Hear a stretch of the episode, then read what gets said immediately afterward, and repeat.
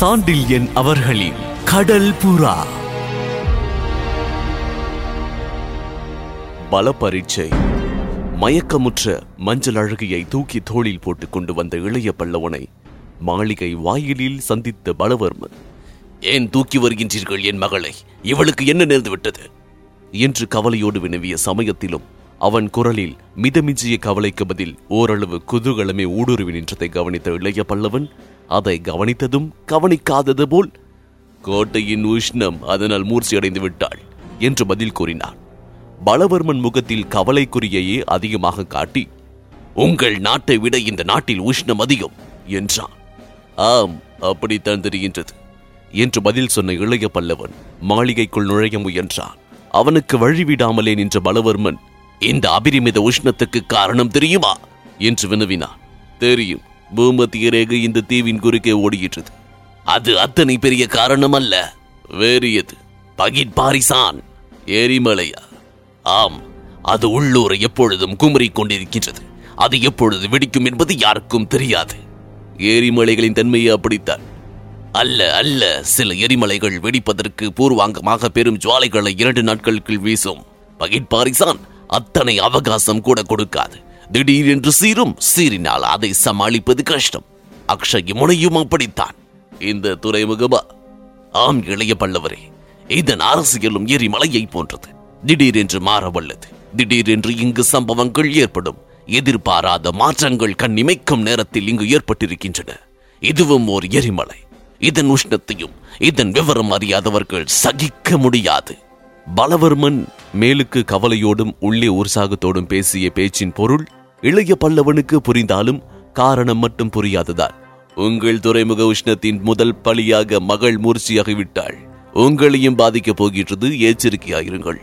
என்று சொல்லிவிட்டு பலவர்மனை இடித்து தள்ளி வழி ஏற்படுத்திக் கொண்டு மாளிகைக்குள் சென்று மஞ்சள் அழகியின் அறை பஞ்சனையில் அவளை கிடத்தினான் பிறகு அவள் தோழிகளை அழைத்து அவளை ஜாக்கிரதையாக கவனிக்கும்படி உத்தரவிட்டு மீண்டும் கடற்கரையை நோக்கி சென்றான் கடற்கரையில் கடல் புறா நிர்மாணிக்கப்பட்டு வந்த இடத்துக்கு வந்ததும் அதை நீண்ட நேரம் ஏறிட்டு நோக்கிய இளைய பல்லவன் புறாவின் அழகிய மூக்கையும் பெரும் இறக்கைகளையும் கண்களிருக்க வேண்டிய இடத்தில் இருந்து பெரும் துவாரங்களையும் பார்த்து பூர்ண திருப்திக்கு அடையாளமாக தலையை ஆட்டிக்கொண்டான் அதன் பக்க பகுதியில் தொங்கிக் கொண்டிருந்த நூலேணியின் வழியாக அந்த பெரும் மரக்கலத்தின் தளத்துக்கும் ஏறி சென்று அங்கு நடந்து கொண்டிருந்த வேலை முறையையும் கவனித்தார்.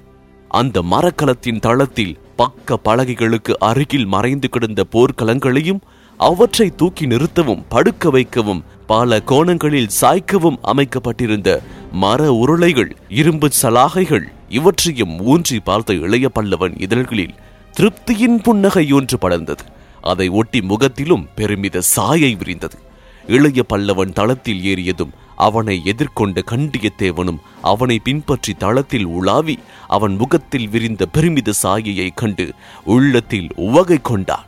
அத்துடன் நன்றி இளைய பல்லவரே என்றும் கூறினான். இளைய பல்லவன் தன் கூறிய விழிகளை அவன் பக்கம் திருப்பி எதற்கு நன்றி தேவரே என்று வினவினான். உங்கள் முகத்தில் திருப்தியின் குறி தெரிகின்றது. தயக்கமின்றி வந்தது கண்டியத்தேவன் பதில். உள்ளத்தில் திருப்தி ஏற்பட்டால் முகத்தில் தெரியாதா? என்று கேட்டான் இளைய பல்லவன். தெரிந்தது அதற்குத்தான் நன்றி கூறினேன். நன்றி எதற்கு? தொழில் செய்பவனுக்கு தன் தொழில் பிறருக்கு திருப்தி அளிக்கின்றது என்பதை விட பெரும் ஊதியமோ பரிசோ கிடையாது. உண்மை. அதில் இருக்கும் மகிழ்ச்சி வேறெதிலும் இல்லை. ஆமா என் வேலையை பற்றி நீங்கள் திருப்தி அடைந்திருக்கின்றீர்கள் பெருமையும் அடைந்திருக்கின்றீர்கள். அது எனக்கு பெரும் சன்மானம் அல்லவா? ஆம், அதற்காகத்தான் நன்றி தெரிவித்தேன். ஆனால் இதில் முழு பெருமை என்னுடையதல்ல. உங்கள் கருத்துப்படி மாற்றி அமைக்கின்றேன். அவ்வளவுதான். கருத்துக்கு உருக்கொடுப்பது அத்தனை எளிதல தேவரே. உமது முயற்சி இல்லையேல் இத்தனை துரிதமாக இந்த மரக்கலம் தயாராகாது. அதுவும் இத்தனை அழகாக தயாராகாது. என்று சிலாகித்த இளைய பல்லவனை இடைமறித்த கண்டியத்தேவன் சொன்னான். இதற்குள் சிலாகித்து விடாதீர்கள் படைத்தலைவரே இன்னும் ஐந்து நாட்கள் கழித்து பாருங்கள். இளைய பல்லவன் சரேல் என்று இமைகளை வியப்போடு தூக்கினான். என்ன? இன்னும் ஐந்து நாட்கள் கழித்தா? என்றும் வினவினான். குரலில் வியப்பின் ஒளி மண்டி கிடக்க. ஆம் ஐந்தே நாட்கள் என்றான் கண்டியத்தேவன். அதற்குள் என்று கேட்டான் இளைய பல்லவன். மரக்கலம் தயாராகிவிடும் என்றான் தேவன்.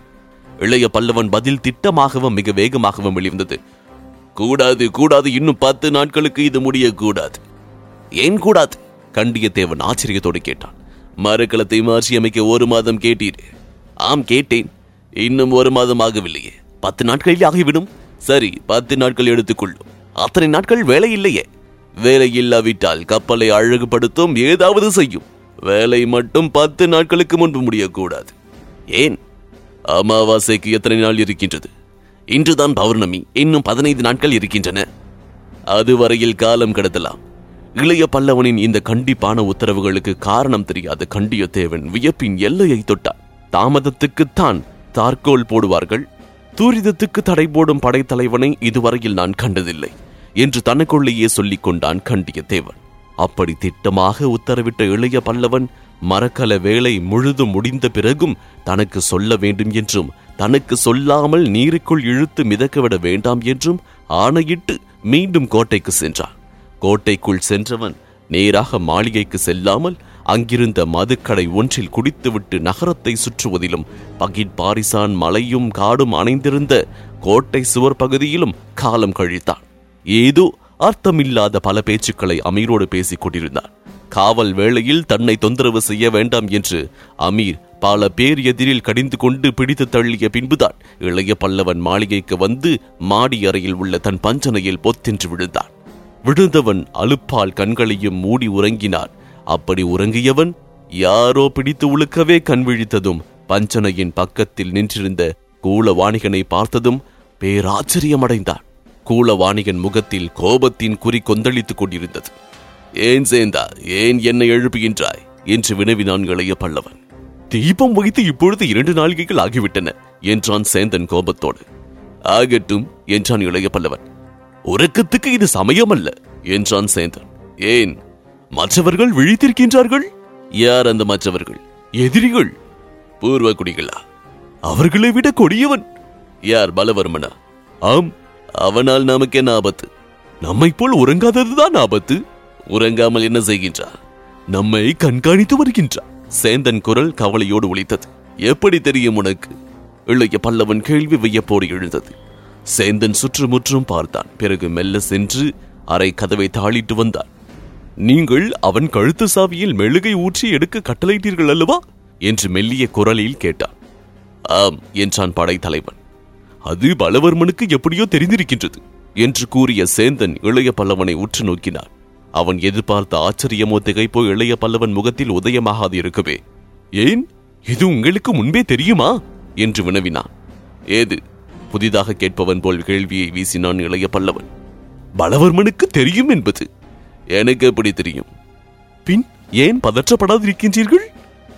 ஏன் பதற்றப்பட வேண்டும்? நம் திட்டம் எதிரிக்கு தெரிந்துவிட்டதே. அந்த திட்டம் நிறைவேறவில்லையே. நிறைவேறியிருந்தால் நன்றாயிருக்கும். ஏன்? அப்பொழுது நாலு பேர் பரிகாசத்துக்கு நான் இலக்காக இருக்க மாட்டேன். யார் பரிகசித்தார்கள் உன்னை? நீங்களும் அமீரும் முதலில் இப்பொழுது இந்த பலவர்மன். இதை கேட்டதும் இளைய பல்லவன் விழிகள் திடீரென்று பளிச்சிட்டன. உன்னை பலவர்மன் பரிகசித்தாரா? என்று முனவினான் படைத்தலைவன் சந்தேகம் துணித்த குரலில். படைத்தலைவனையும் உணர்ச்சி பெற செய்து விட்டதால் உள்ளூர மகிழ்ச்சி அடைந்த சேந்தன் ஆம் படைத்தலைவரே பரிகசித்தான் முதலில் அல்ல கடைசியில் என்றார். முதலில் என்ன கேட்டான். இதற்குள் இளைய பல்லவன் சாதாரண நிலையை அடைந்து விட்டதால் கேள்வியும் சர்வ சகஜமாகவே எழுந்தது. நேற்றிரவு பலவர்மன் என் அறைக்குள் சர்வ சகஜமாக வந்தான். பொக்கிஷத்தை நான் பாதுகாக்கும் முறையை பற்றி பெரிதும் பாராட்டினான். அ, பிறகு?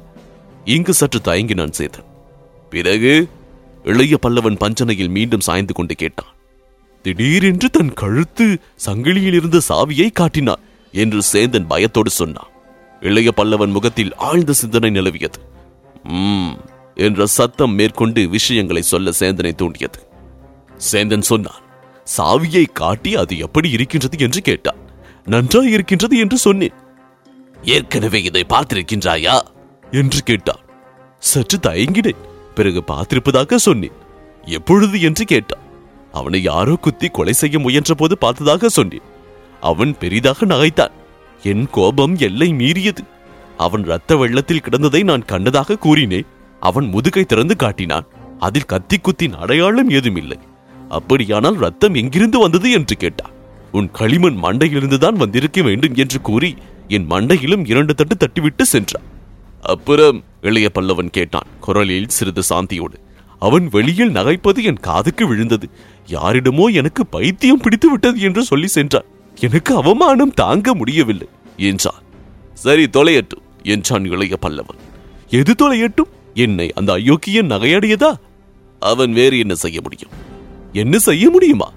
ஆமாம் சேந்தா. உயிருடன் இருப்பவரை சேர்த்து விட்டதாக சொன்னால் அவன் வேறு எப்படி நினைக்க முடியும்? அப்படியானால் நான் கண்ணால் பார்த்தது பொய்யா? இளைய பல்லவன் சேந்தனை உற்று பார்த்து நகைத்தான். சேந்தா பலவர்மன் சொன்னது ஒரு வேளை என்று இழுத்தான் நகைப்புக்கிடையே. உண்மையா இருக்கும் போல் தோன்றுகின்றதா? இளைய பல்லவரே நான் பைத்தியம் அல்ல. எந்த பைத்தியம் தன்னை பைத்தியம் என்று ஒப்புக்கொண்டது? இதை கேட்ட சேந்தன் இளைய பல்லவனை எரித்து விடுபவன் போல் பார்த்துவிட்டு அரை கதவை திறந்து கொண்டு வெளியே வெகு வேகமாக சென்று விட்டான். அதுவரை இளைய பல்லவன் இதழில் இருந்த ஏளன சிரிப்பு மறைந்தது. அதன் இடத்தை தீவிர யோசனை ஆக்கிரமித்துக் கொண்டது. அறையின் மூளை மஞ்சத்தில் இருந்த மது குப்பியை கையில் எடுத்துக்கொண்ட இளைய பல்லவன் காவலரில் ஒருவனை அழைத்து அமீரை உடனே கூப்பிடும்படி உத்தரவிட்டான். இரவின் முதல் சாமம் முடியும் நேரத்தில் வந்த அமீரை நோக்கிய இளைய பல்லவன் அமீர் பலவர்மன் நம்மை சந்தேகிக்கின்றார் என்றான். எதை பற்றி? என்று அமீர் கேட்டான். ஓலை பற்றி சேந்தனை ஏதோ விசாரித்திருக்கின்றார். உண்மை தெரிந்து விட்டதா? இல்லை. இன்னும் இல்லை. ஆனால் பலவர்மனை போன்ற ஒரு வஞ்சகனுக்கு உண்மையை ஊகிப்பது கஷ்டமல்ல. ஆகவே இன்றிலிருந்து பதினான்காவது நாள் இரவு நடவடிக்கை தொடங்க வேண்டும். அன்றுடன் ஒன்றரை மாத காலம் ஓடிவிடுகின்றது. சரியா இருக்கும் இருவர் கண்களும் சந்தித்தன. அதற்குள் என்று கவலை மிகுந்த குரலில் கேட்டான் அமீர். எல்லாம் தயாராகிவிடும். அன்றிரவு பல பரீட்சை நடக்கும். நமது பலம் அதிகமா பலவர்மன் பலம் அதிகமா என்பது புலப்பட்டுவிடும். புலப்பட்டுவிடும். ஆனால் அதனால் எத்தனை பேர் உயிர்? என்று வருந்தினான் அமீர். பெரும் சாதனைகளின் அஸ்திவாரமே தியாகம் என்று ஆழ்ந்த மந்திரம் போல் ஒலித்த குரலில் கூறினான் இளைய பல்லவன். இருவரும் நினைத்து நினைத்து ஓரளவு அச்சம் பட்ட அந்த இரவு மெல்ல மெல்ல வந்தது. இதன் தொடர்ச்சியை இனிப்பும் கசப்பும் இதில் தொடர்ந்து கேட்கலாம். இந்த பாட்காஸ்டை உங்களுக்காக வழங்கிய நான் டிஜே முருகா. சோஷியல் மீடியாவில் என்னை ஃபைன் செய்ய. Facebook handle Murugan dot radio மற்றும் Instagram handle Murugan dot DJ இந்த பாட்காஸ்ட் உங்களுக்கு பிடித்திருந்தா சவுத் ரேடியோஸ் மொபைல் ஆப்ல ஃபைவ் ஸ்டார் ரேட்டிங் கொடுங்க. உங்களின் பேராதரவிற்கு மனமார்ந்த நன்றிகள். மீண்டும் சந்திப்போம்.